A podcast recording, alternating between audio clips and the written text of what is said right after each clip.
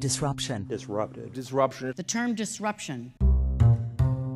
So I think we're, we're now at a danger where people uh, switch off and dismiss disruption as a fad. This word can strike fear into the heart of some in the business community. For others, it signals an opportunity.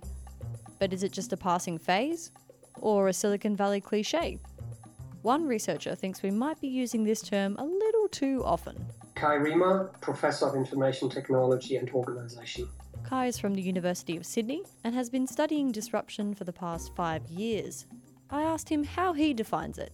Let's take the music industry, for example. When MP3 uh, appeared in the market, it indeed appeared at the fringes, and you could have said, um, yes, it is indeed inferior in terms of sound quality. It doesn't offer the same crystal clear sound as the CD because it is um, a, a lossy compression format. So all of these kind of things seem to fit the theory, uh, and it has fundamentally disrupted the market, and it is now today um, basically the normal way to consume music by way of downloading MP3s or streaming music, which is based on MP3 or uh, similar formats. The catch, though, is that MP3 is still vastly inferior in terms of uh, sound quality, but it no longer matters. So something else is uh, in play here, uh, a fundamental shift in what counts as utility, what counts as quality. So that it's not in a, in a way of linear improvement the uh, new entrant has improved. It is rather that what uh, we hold dear about the product, what we think the product is, and what is normal in terms of how we use the product and how we understand the industry has shifted in quite fundamental ways. And that, in my view, creates the disruption. I think the danger is that we focus our theories too much on uh, the market as defined by the industry players, and we, we tend to uh, black box what happens in the wider world of the consumers and the, um, the everyday use of the technology, uh, be it in business or be it at the uh, sort of private use uh, with end users. Uh, and we also tend to misunderstand what technologies do. Technologies do offer new ways of going about our daily business or you know, going about our work or doing business. But they also change what we expect from the world, how we see the world. Can you give us some examples of disruption as you see it at the moment? okay, well, that's an interesting question because it is very hard to predict uh, disruption, and that is in the nature of the phenomenon that I have just described. In hindsight, once we've all switched over to the new way of doing things, it looks inevitable because we look back at the CD world and we think, wow, you know, C- CDs were quite cumbersome. You had to have all this space in your living room. You couldn't really take them on the road. You couldn't consume music anywhere. And you were really limited in, in your music choice to what you could afford in terms of uh, buying CDs. Today, all of that has changed. We have access for a very small fee per month to basically all the music in the world that has ever been produced via services such as Pandora and Spotify. But no one would have, most people would not have desired or even imagined that that was possible back in the day.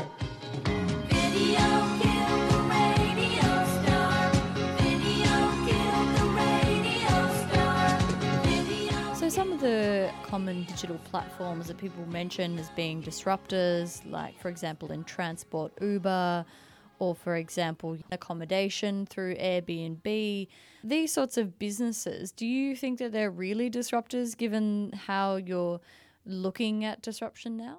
Well, yes and no. They're disruptive to incumbent businesses, that's for sure.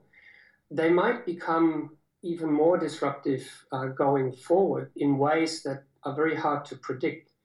Um, we can see some glimpse of this. Uh, Uber is quite openly moving to driverless cars. So Uber might just be a passing phenomenon in a wider shift to driverless transportation more broadly. But a world in which driverless cars are normal is very hard to, to imagine because it, it would have allowed to do things in a vastly different way. It would probably allow us to build cities very differently, houses you wouldn't need garages.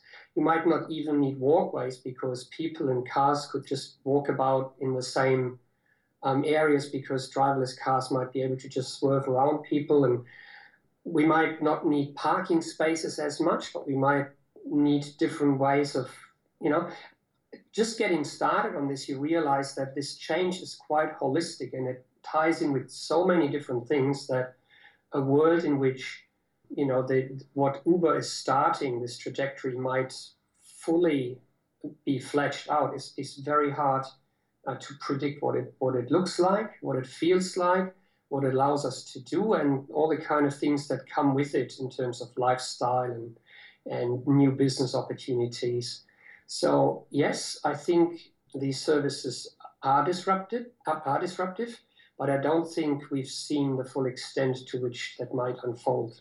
What does this mean for businesses in particular who might be looking to disrupt or become a part of these disruption in a particular area, or on the other side of it, incumbent businesses who might be wondering about the future and how they can handle disruption better? Is there anything that they can take from this? It seems like it might be too hard to predict when it's coming. Yeah, I think we need to take a different view of the future, right? The future is not something to be predicted because our predictions tend to be linear, more or less linear extrapolations of what we already understand.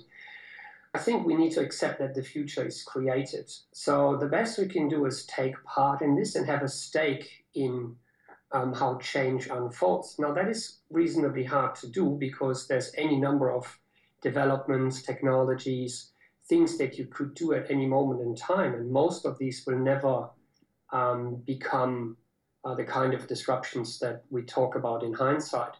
However, I think what businesses need to be aware of is what happens at the fringes, at the fringes of their markets, and even things that might not initially uh, appear to be relevant to their markets. Um, my professor at uni years ago used to uh, give us an example, which is like manufacturers of drills need to be aware of not other drill manufacturers, but anything that can punch a hole in the wall. So potentially, laser manufacturers might um, become um, competitors to drill manufacturers once they, you know, solve the problem that when you punch a hole in the wall, all the houses in the same street have the same hole in the same spot.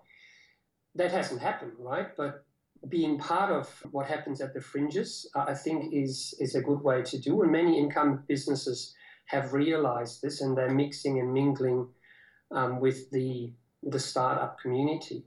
What is very hard then is to actually react to and change your own business when disruptions unfold, because everything really in the incumbent business, job titles, incentives, the way in which you know the, the way in which you organize everything you think about your business is usually tied in with the old way of doing things.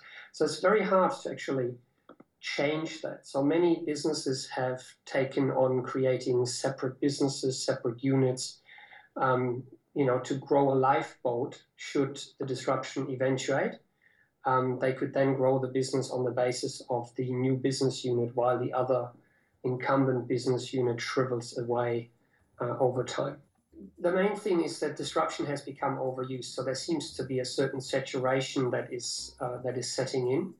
And you know, someone has once said, and I don't know where the quote comes from, but we tend to vastly overestimate the effect of technology in the short term, but underestimate the effect of technology in the long term.